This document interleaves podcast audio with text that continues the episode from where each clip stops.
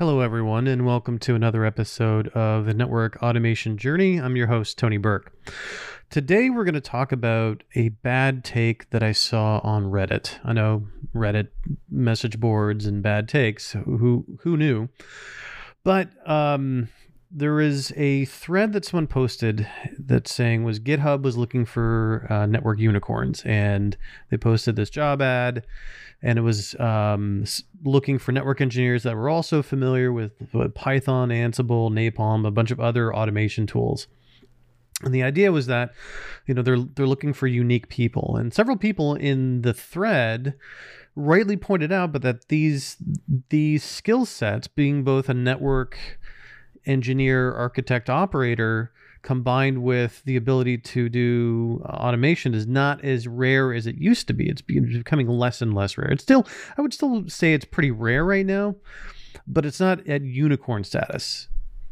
And so there was a lot of good discussion in that. Um, but one person had had kind of a bad take. Now, I'm not going to call this person out. Um, I, I don't like, generally speaking, I don't like calling people out um, but I like calling ideas out. Um, and I try to do it re- respectfully, uh, although sometimes it doesn't always come across that way uh, in, in internet and, and online discourse and so forth. But the, the gist of their comment was, um, or, or, part of the gist of their comment was, um, why do anything and anything but Python? Just do everything in Python. And they said Ansible is just automation for people who don't understand Python. And I didn't like the tone of that because it was kind of like gatekeepery. It was kind of snobby. And there's always there's been enough of that in the network world. When I started out in the, in in IT, the networking world was full of people who were like this. And I didn't like it. And when I started out, uh, I was a Unix administrator and I worked in a company where a lot of people were like this, like very like snobby and gatekeepery, and like, well, if you don't understand this, then blah blah blah, which is all just bullshit. Um, unfortunately I, I got into the into the training community and, and people in the training community are not like that. You can't be an effective trainer.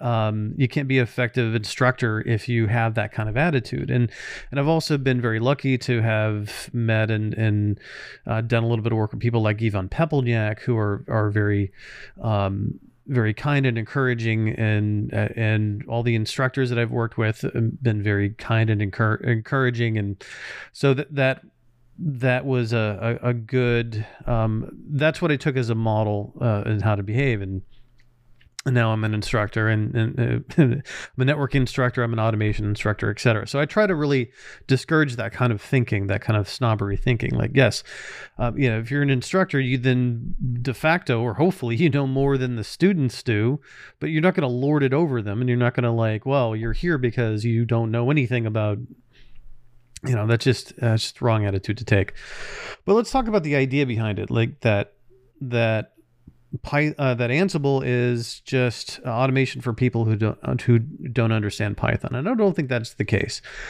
Python is a great automation tool Ansible is a great automation tool. They're both tools, and there are situations where Ansible would be a better choice, and there are situations where Python would be a better choice.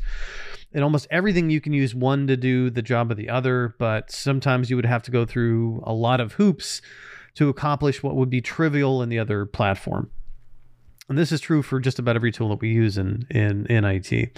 So they're just tools. Um, they both have their specific strengths. For example, Ansible is good for uh, certain types of supplemental automation. So that's where you're still configuring things manually, but you need to to do a batch job that goes out and does a bunch of stuff repetitively. Um, you can do the same thing with Python.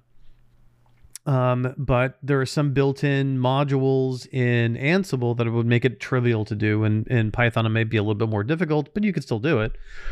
Um, Ansible plus Jinja is really great for taking data models, things described using serialized languages like YAML or JSON, and converting them into syntax with Jinja templates.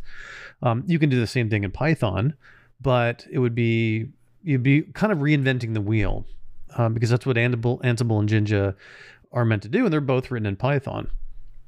Python is also really good uh, by itself in taking um, it's a Swiss Army knife. It's, you can take it, you can use it to manipulate information, take information, do actions on that information, etc. It's a little bit more um, uh, flexible in that regard, so it can do anything. It's kind of like a um, it's like a it's a jack of all trades, master of none um, because the when when you want to get ha- highly specialized and you start building platforms on top of Python like Ansible. You know, I treat Python like a platform. I treat Ansible like a platform. They both have their different uses and use cases, etc. And I use both regularly. I teach both.